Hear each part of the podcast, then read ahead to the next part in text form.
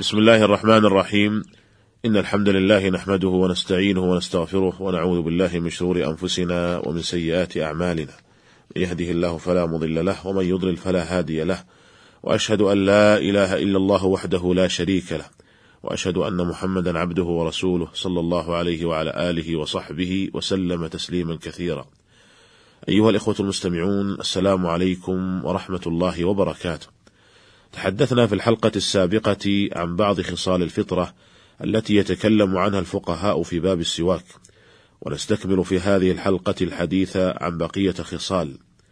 فنقول قد جاء في صحيح مسلم عن عائشة رضي الله عنها قالت قال رسول الله صلى الله عليه وسلم عشر من الفطرة قص الشارب وإعفاء اللحية والسواك واستنشاق الماء وقص الأظفار وغسل البراجم ونتف الإبط وحلق العانة وانتقاص الماء. قال مصعب بن شيبة أحد رواة الحديث ونسيت العاشرة إلا أن تكون المضمضة.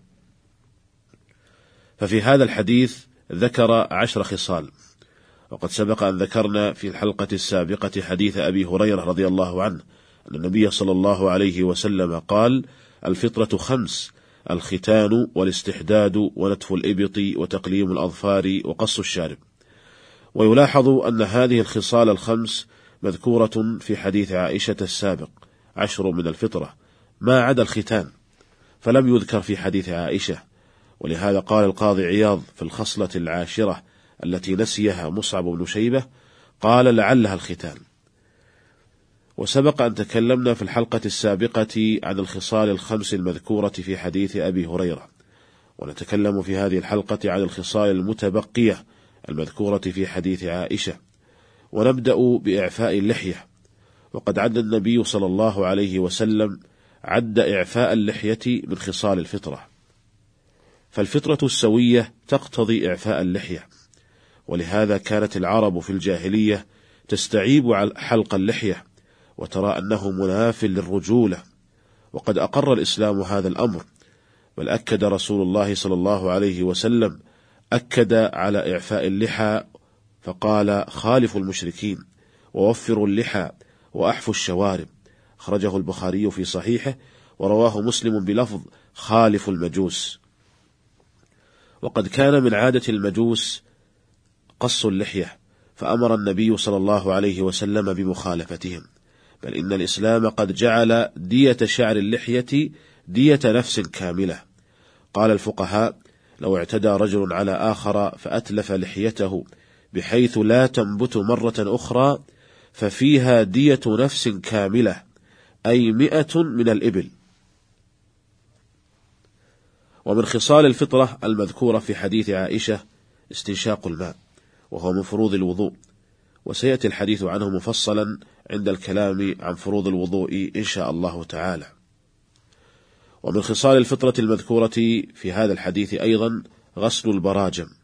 قال النووي غسل البراجم سنة مستقلة ليست مختصة بالوضوء والبراجم بفتح الباء والجيم جمع برجمة بضم الباء والجيم وهي عقد الأصابع ومفاصلها كلها.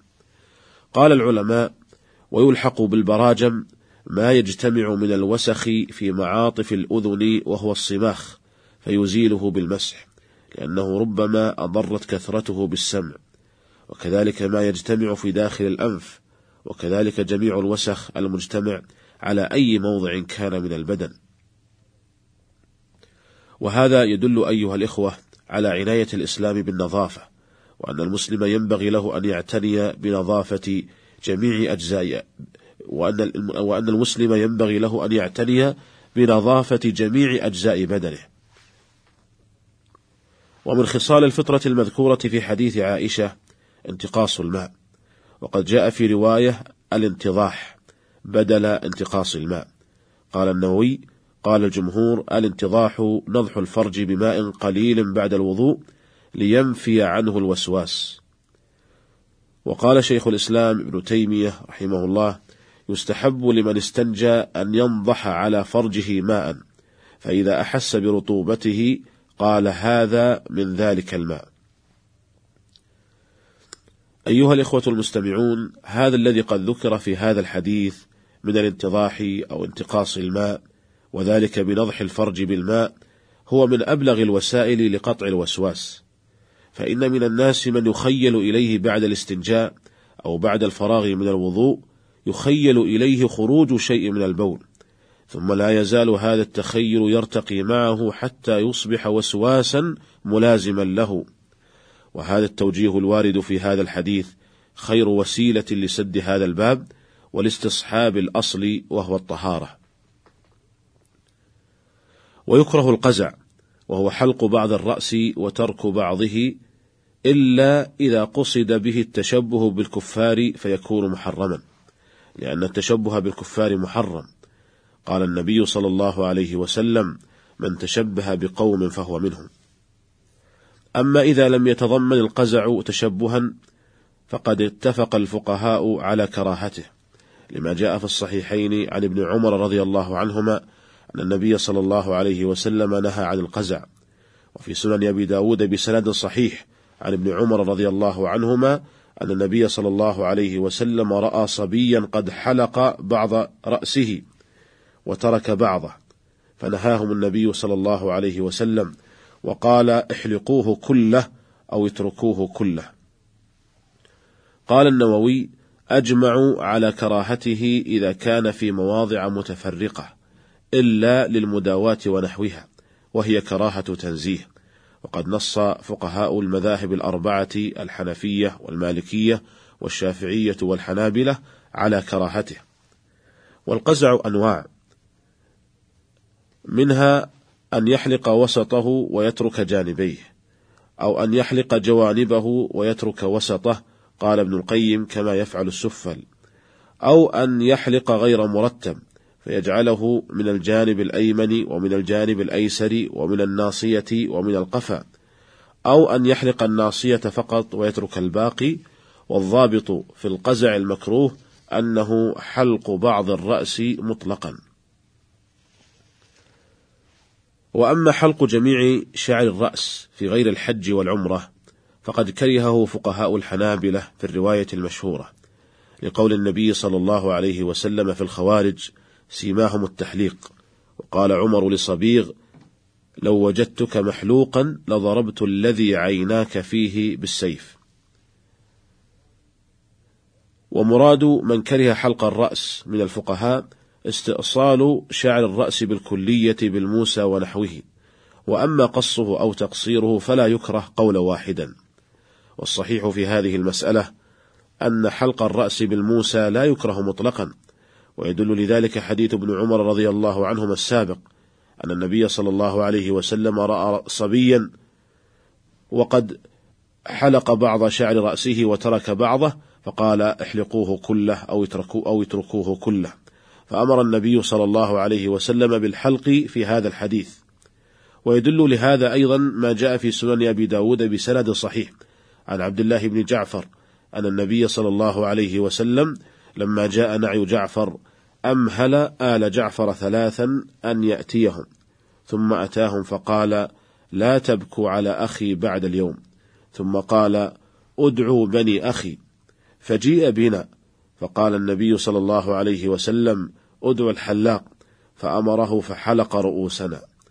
قال النووي رحمه الله المختار أنه لا كراهة فيه ولكن السنة تركه.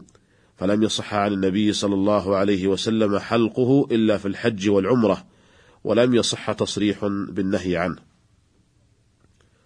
ويكره نتف الشيب لما روى عمرو بن شعيب عن أبيه عن جده أن النبي صلى الله عليه وسلم قال لا تنتف الشيب فإنه ما من مسلم يشيب شيبة في الإسلام إلا كانت له نورا يوم القيامة أخرجه أبو داود بهذا اللفظ وأخرجه الترمذي والنسائي بأسانيد حسنة. والسنة خضاب الشيب بغير السواد. ففي الصحيحين عن أبي هريرة رضي الله عنه أن النبي صلى الله عليه وسلم قال إن اليهود والنصارى لا يصبغون فخالفوهم. وهذا أمر من النبي صلى الله عليه وسلم بمخالفة اليهود والنصارى بصبغ الشيء وأقل ما يفيده هذا الأمر الاستحباب. وفي صحيح مسلم أن أبا بكر الصديق رضي الله عنه جاء بأبيه إلى رسول الله صلى الله عليه وسلم ورأسه ولحيته كالثغامة بياضا. فقال عليه الصلاة والسلام غيروا شعر هذا وجنبوه السواد. قال الإمام أحمد رحمه الله إني لأرى الشيخ المخضوب فأفرح به يريد أنه أحيا السنة. أيها الإخوة المستمعون نكتفي بهذا القدر في هذه الحلقة ونلتقي بكم على على خير في الحلقة القادمة إن شاء الله تعالى. والسلام عليكم ورحمة الله وبركاته.